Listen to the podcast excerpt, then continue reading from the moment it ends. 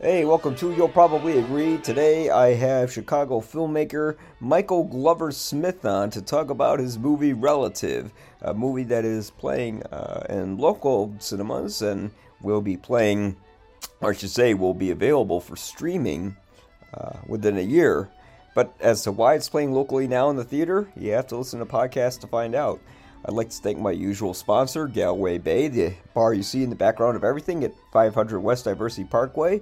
If you want to stop by in Chicago and have a drink and go to a place that feels more local, although it's based in Ireland thematically, Galway Bay is a great place to uh, to hang out at. You know, you'll get you'll get the regular Chicago treatment, which is very friendly, if a little assertive, but in the best possible way.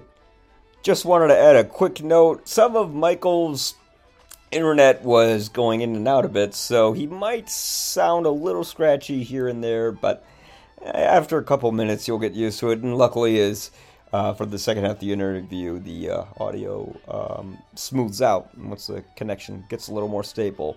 It's just kind of one of those things you can't help but sort of happens while you're uh, doing these online sort of conversations with people, as I'm sure in the last two or three years now we've all learned.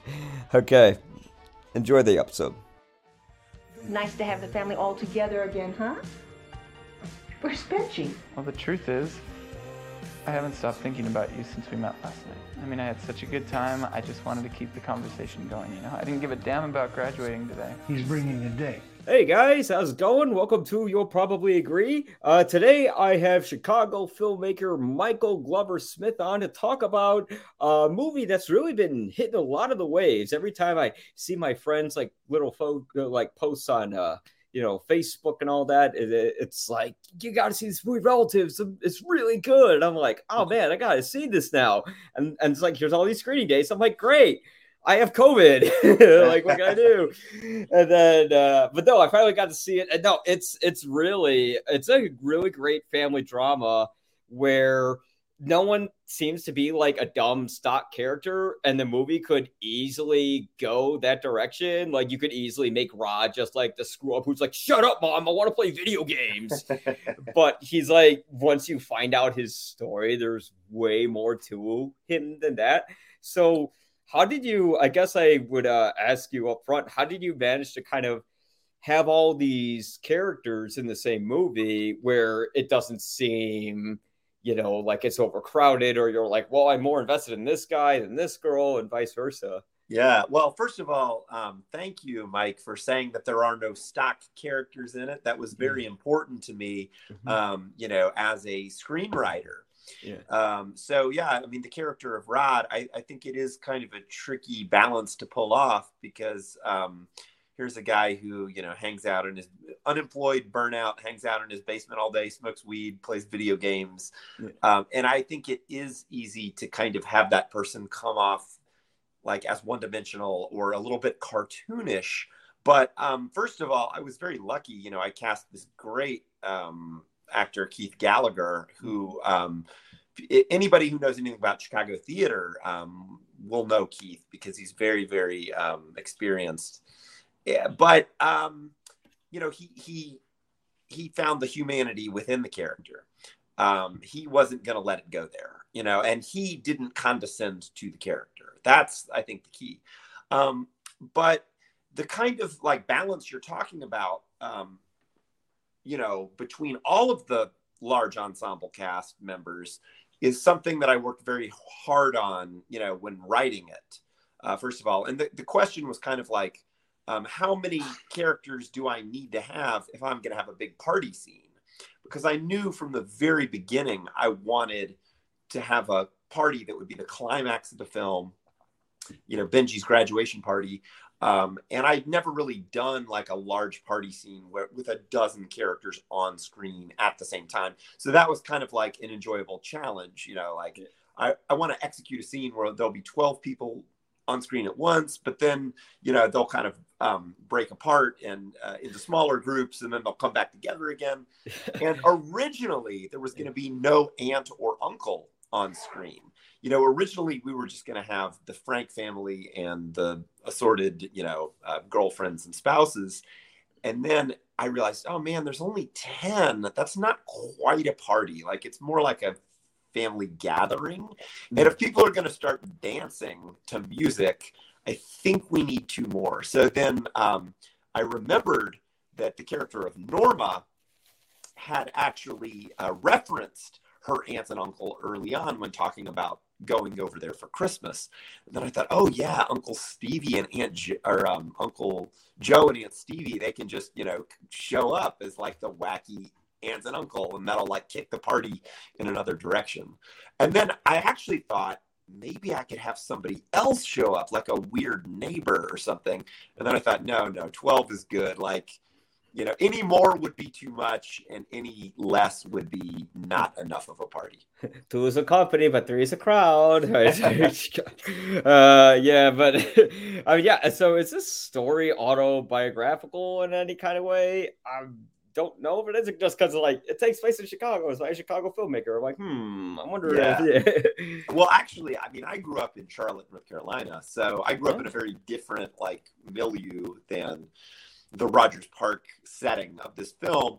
But um, I do have, you know, two siblings, an older brother and a younger brother. So the family dynamics that you see, the in terms of the uh, emotions um, of the characters, the love they feel for each other, the frustrations they sometimes express towards each other, that's all very much informed by you know my relationships with my family members but the specifics are pretty different in terms mm. of who these characters are and what they do. Mm. so how did you like kind of like create each of them and like give them their own voices and stuff like that? Yeah that's a great question. Well i actually started of course with the, the parents um, and uh, just like you would with a real family you got to have the parents before you have the kids. And um, I conceived of the the father as being extroverted and I conceived of the mother as being introverted. You know, because that's the way my own relationship is with my wife. You know, and and so it's like they say opposites attract. So um, you know that that dynamic uh, kind of works for us. And I know other couples who are kind of the same way. So um, then I started thinking about like, well, which kids, you know, have inherited which traits from their parents. Like, um, I thought, well, the oldest daughter, Norma, she'll be kind of similar to the mom in the sense that she won't really vocalize what's going on in her life. Um, and then uh, I thought, well, but the young younger daughter, um, Yvonne, played by the great Clare Cooney, she'll sort of uh, have inherited her mother's depression. You know, so I was just thinking about um, kind of splitting up the parents' traits, you know, between the four kids. Did you guys have to shoot during COVID at all? Oh, we did. I mean, oh, it was uh, we shot during the you know smack dab in the middle of the pandemic. Um, we were originally supposed to shoot in May of 2020, and we had to postpone the whole thing by 13 months.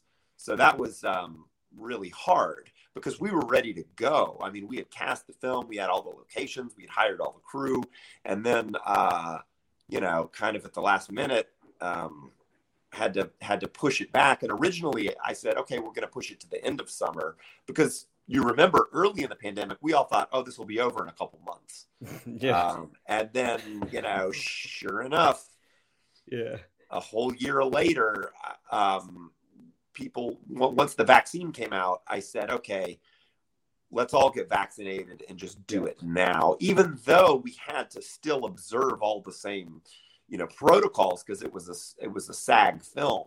Mm-hmm. so we we had to hire a, a, covid safety supervisor and we had to um, we had to all get tested like every three days. So there were a lot of hoops we had to jump through but it was worth it you could always hire Tom Cruise as your safety supervisor, and he'll make extra sure that everyone keeps their masks on.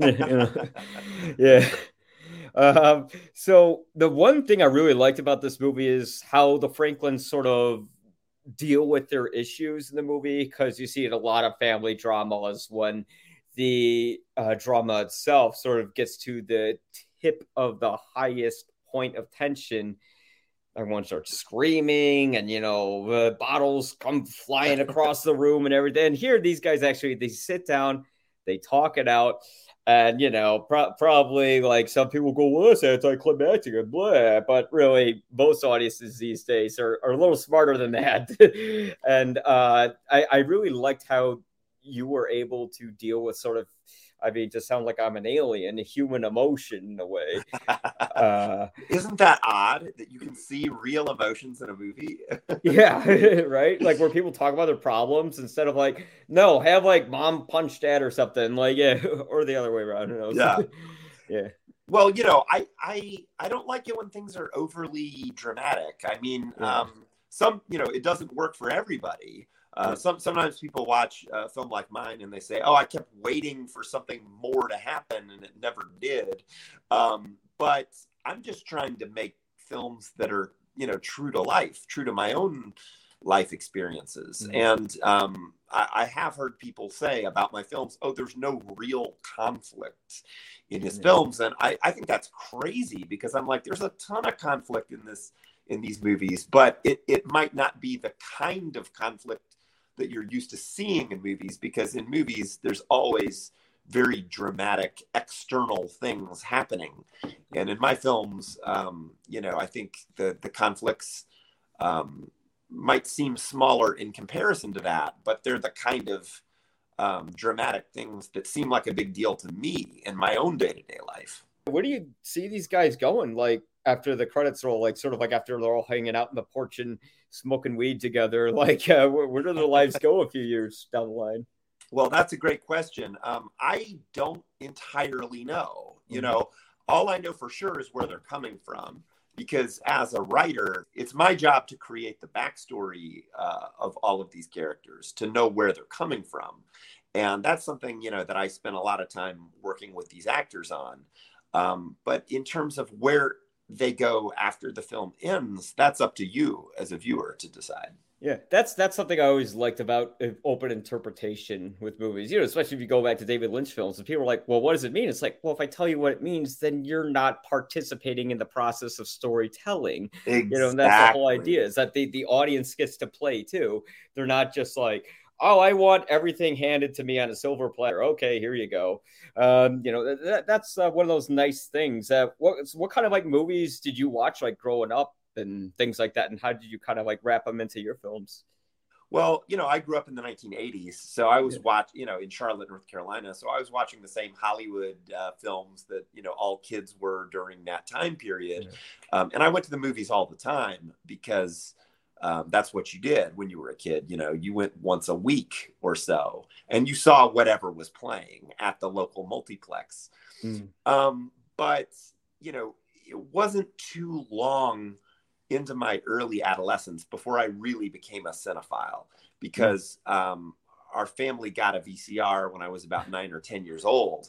And I immediately started kind of exploring film history um, when I was a kid because I could go into a, a video store, which was like a library, you know, mm.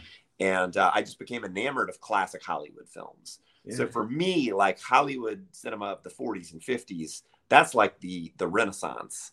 Um, you know, it's it's just it was a it was a time and a place where the conditions were right for um, an uh, an, ex, an, an inordinate amount of extraordinary work to be done and I don't think Hollywood has ever, you know, come close to what it was back then. So I love old, you know, screwball comedies, melodramas, westerns, film noir, um, and I feel kind of sad that mm-hmm. uh, I can't work in that era.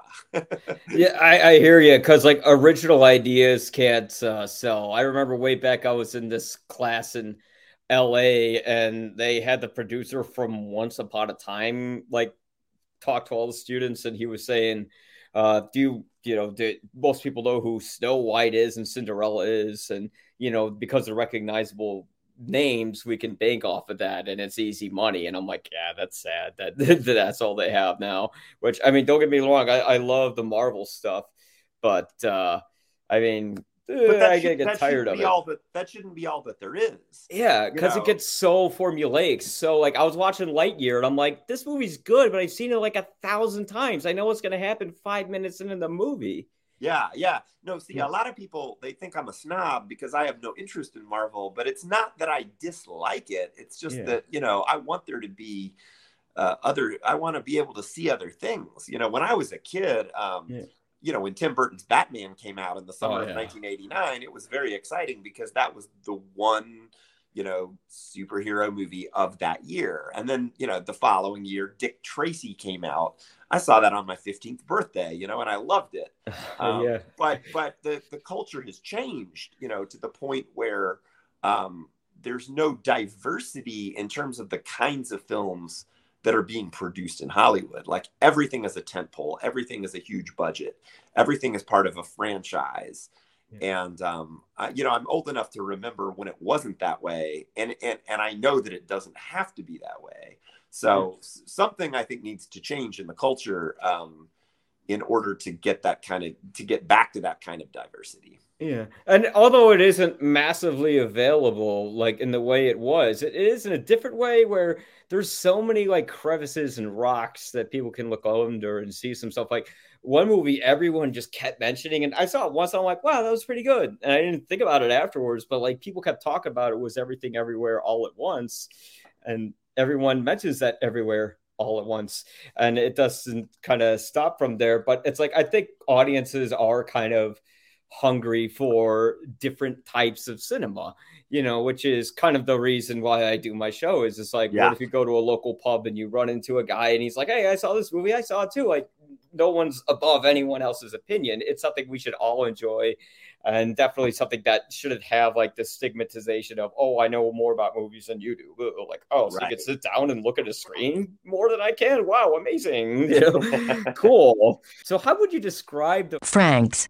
As an overall family unit Um, well, first of all, it's just Frank. There's no, there's no I'm- Frank.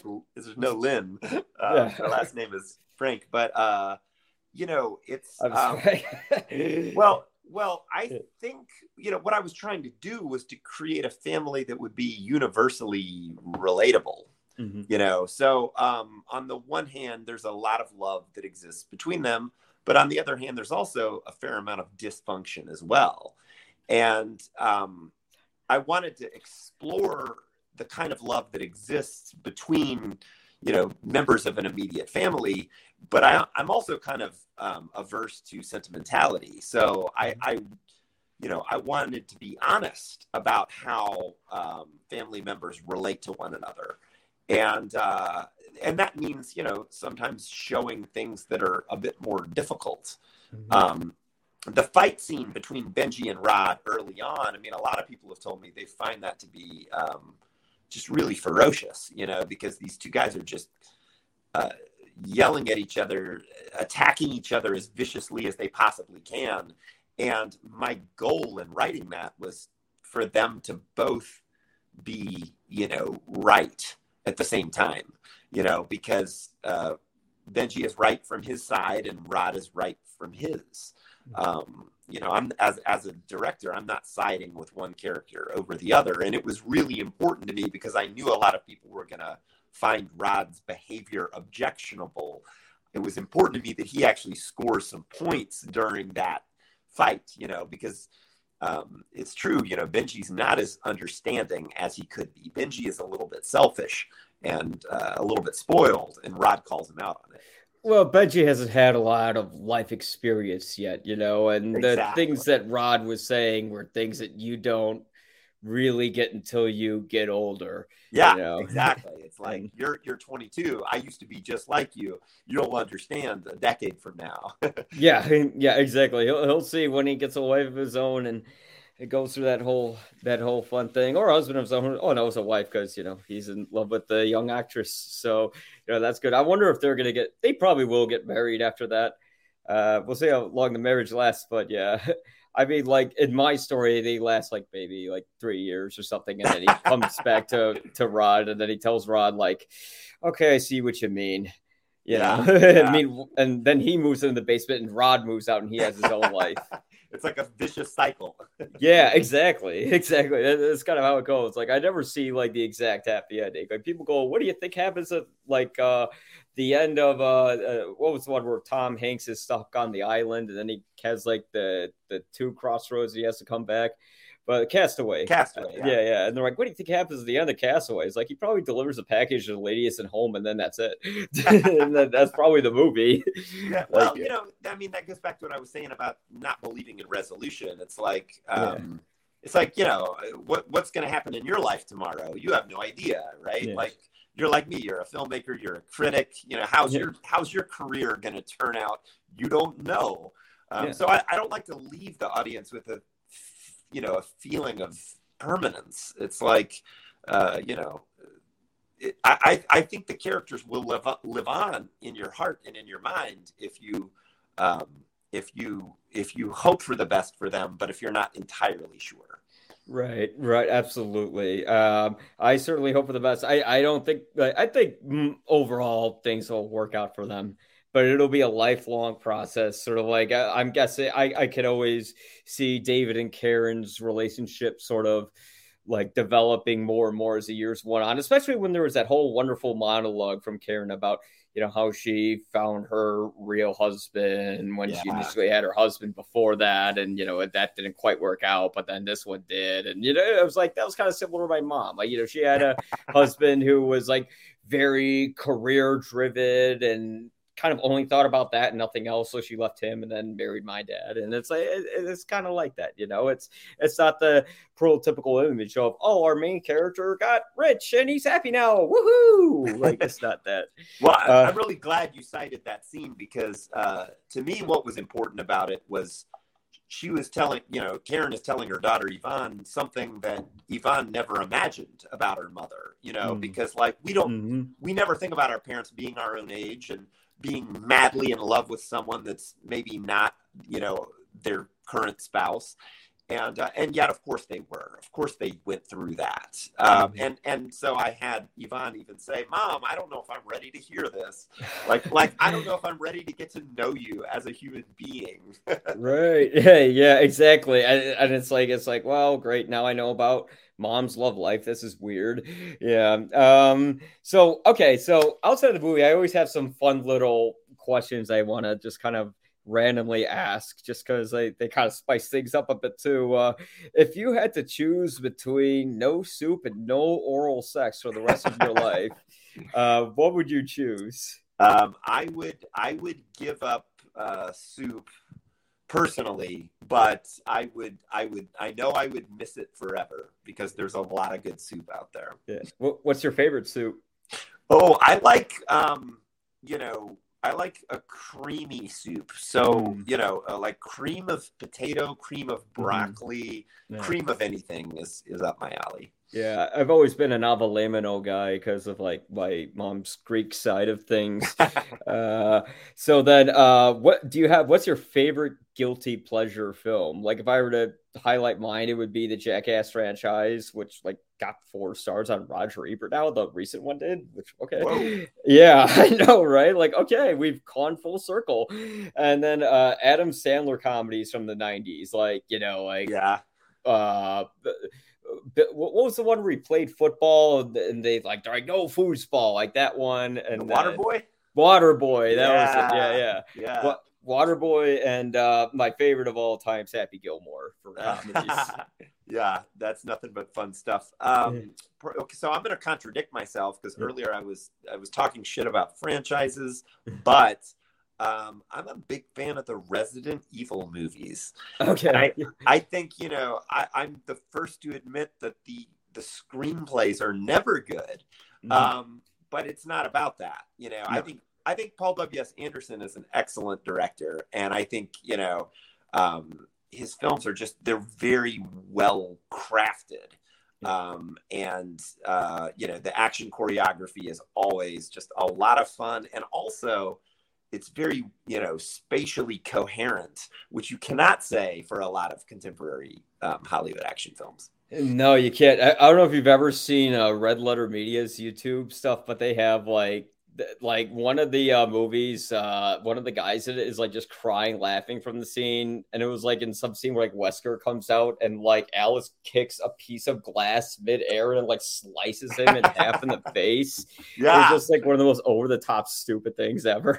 no, totally, and you know, but that's the great thing about cinema; it can be like stupid and smart at the same time. yeah. It can be, yeah. I mean, I don't know if you heard about, it, but Joker Two apparently is going to be a musical which I'm like, I don't know about that. That's just kind of like Todd. Uh, is it Todd Haynes? Is that yeah? Like he's just kind of being condescending to his audience. It's like, yeah, I invested in this character. Now you're making a joke out of Joker, which I get the joke, but why? yeah. yeah. Why so serious on my end? I guess. Uh, so uh, ah, what's the best movie you saw and the worst movie you saw? So like, I guess the best one I ever saw was Space Odyssey, and the worst one God, trying to think. I, I don't know why, but I always think of Hitman that I like it was like a video game adaptation or something like that. Oh man, this is a tough question.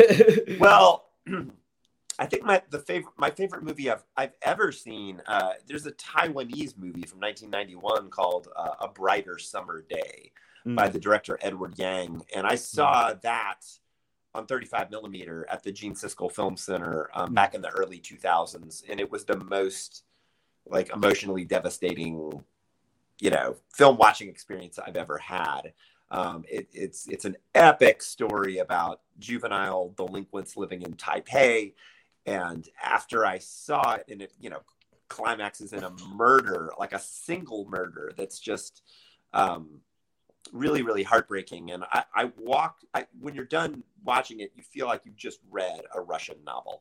And i just remember leaving the theater and just walking the streets and thinking about it for hours and just not talking not talking to anyone and not wanting to talk to anyone because i was so mm. just immersed in the world of that film yeah. um, so that would be my choice for best yeah. uh, choice for worst mm, this is tough um, I try really hard to not watch films that I think I'm going to dislike. Yeah. So it's hard to even think of any.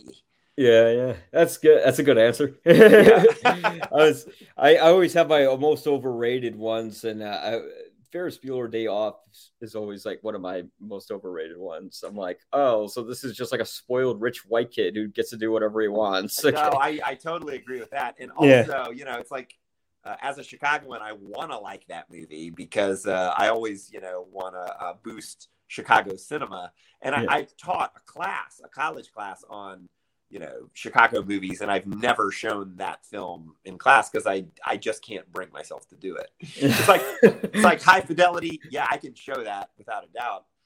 Uh, but Ferris Bueller's Day Off, you know, you got to draw the line somewhere. Yeah, yeah, exactly, exactly. Oh, so why do you like put Chicago in like some? Uh, I'm gonna guess it's a reoccurring thing because this movie's very Chicago centric. They talk about individual neighborhoods there. They're even like there. I think there are houses in Rogers Park, and they're saying, "Oh, when are you gonna move to the city and stuff like that?" Uh, what is it about the city that attracts you so much something more than like New York or LA?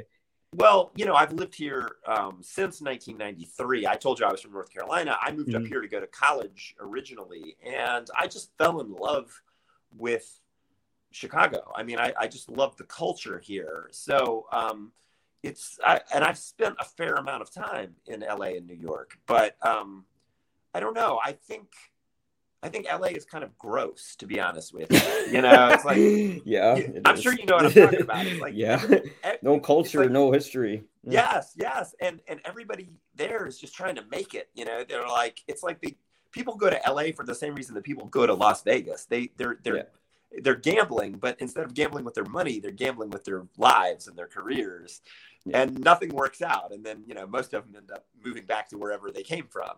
Um, so it's like it's hard to, um, and, I, and I've had a films screen in LA, and it's just like hard to talk to people after a film screening there without feeling like they're trying to prove that they're doing something with mm. their with their mm. careers, you know. And then you kind of get sucked into that, um, mm. you know. So it's it's uh, I don't like that feeling. Um, the great thing about Chicago, by contrast, is like even if you're an artist here, you've got you're going to have a lot of friends who are probably not involved in the arts. You know, you you can be friends with nurses and plumbers and Mm-hmm. you know you could Yeah. talk about anything you, you Mhm. know you're not only talking about the film and the television industry um, and i also think um, i love new york i think new york is a great city but it is a bit more overwhelming than chicago you know it is more fast paced um, of course i'm generalizing i mean new york is a very large diverse place um, and i love certain neighborhoods there but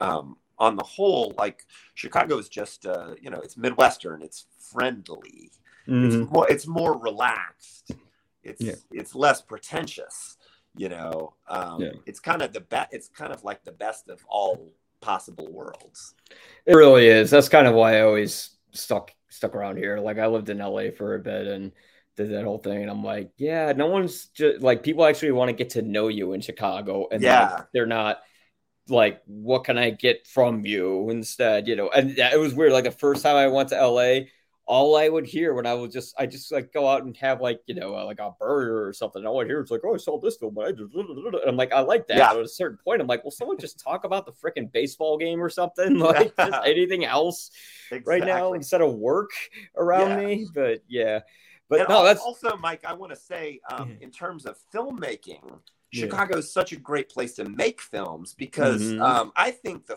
focus here is kind of on the work you know i feel like um, people here come together uh, no matter what your job is on the, if you're a part of a crew if you're an actor if you're a writer director it's kind of like everyone's just trying to create something good and that's where the focus is and i think when you watch independent films from chicago you get that feeling it's like Mhm. here's a bunch of people who like have a strong work ethic and like they're they're all just trying to tell a, a story that they all believe in passionately whereas um, if you see films made in other parts of the country you're more likely to see something where it feels like oh this person is trying to create a film that's like a calling card you know to in order to get financing for the next one or like i'm trying to get into sundance or i'm trying to get A24 to buy the film um, in chicago it's just about like let's let's create something good that we can be proud of right. There isn't a, an end goal of like you know the the the Oscar in the corner or anything like that for the filmmaker, you know.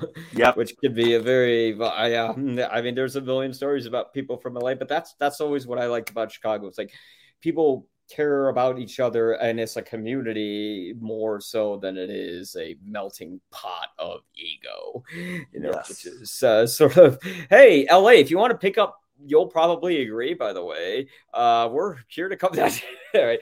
anyways uh where can we find your movie? Uh, where is it available? I think it's still playing. At, is it still playing at Gene Siskel Film Center? well it- it is i don't know when this interview is going to go live um, Right, we right. actually have two more shows uh, in the next uh, two days so there's going to be a screening tomorrow night, which is Wednesday, um, June the uh, 15th, and then Thursday the 16th. Um, and I'll be there doing a Q&A with um, members of the crew on both nights. And then this coming weekend, we'll be in um, we'll be in Woodridge on Friday night at the Hollywood Boulevard Cinema. Oh, And then uh, I'll be there with the, the actress Emily Lake, who plays Norma in the film. We'll do the Q and A, and then on Saturday we'll be at the Wilmette Theater, and I'll be doing a Q and A there with Heather Chrisler, who plays Sarah, the cam girl. So, um, so yeah, it's like a lot of screenings in a lot of different places. and I think uh, I think my uh, buddy uh, is doing the one in Wilmette Theater. Uh, David uh, David Fowley. oh no, Yeah. he's doing tomorrow night. Oh, he's doing tomorrow's. Okay, yeah, he's yeah, doing yeah. tomorrow at the Siskel. Yeah, he's a good he's a good friend of mine, and uh, um, I, I love having him moderate Q and A. Oh, he's a great guy. Yeah. Yeah, he's done it for me a couple times before.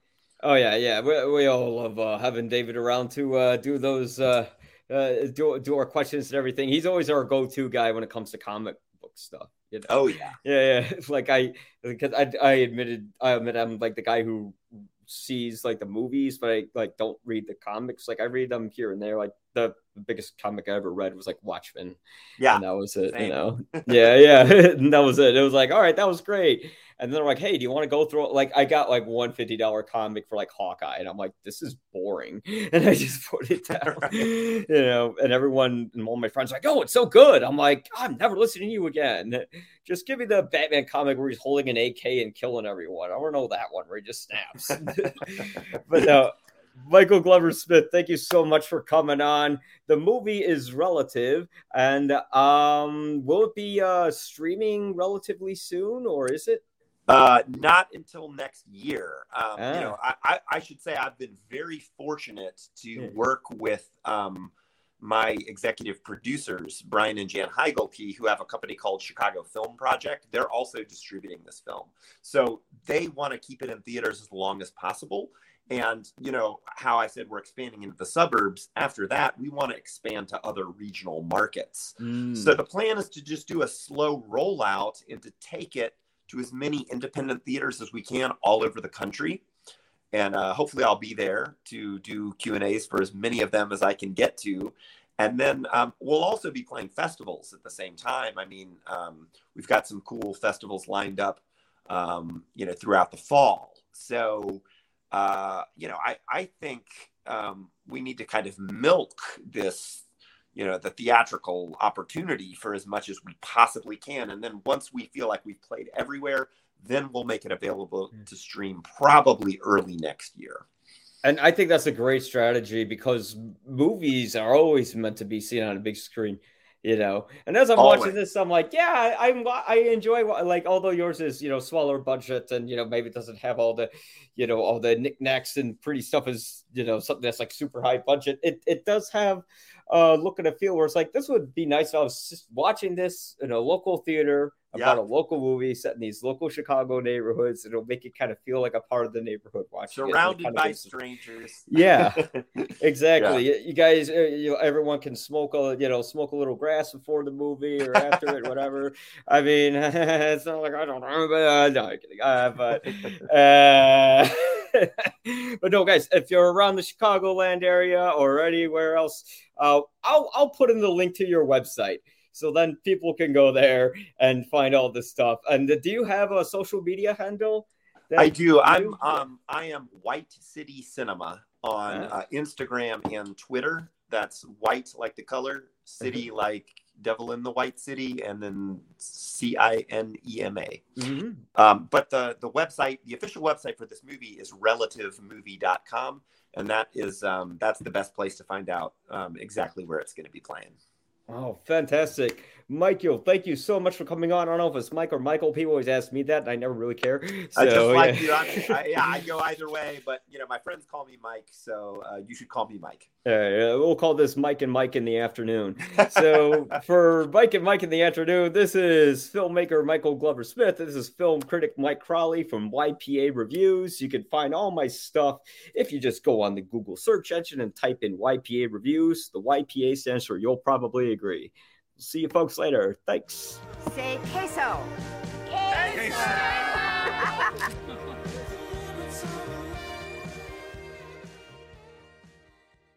Hope you guys enjoyed that episode. If you want to check out more content, feel free to go on the Google search machine and type in YPA reviews. The YPA stands for You'll Probably Agree. Alright, have a good one, and I'll see you at the pub when I no longer have COVID.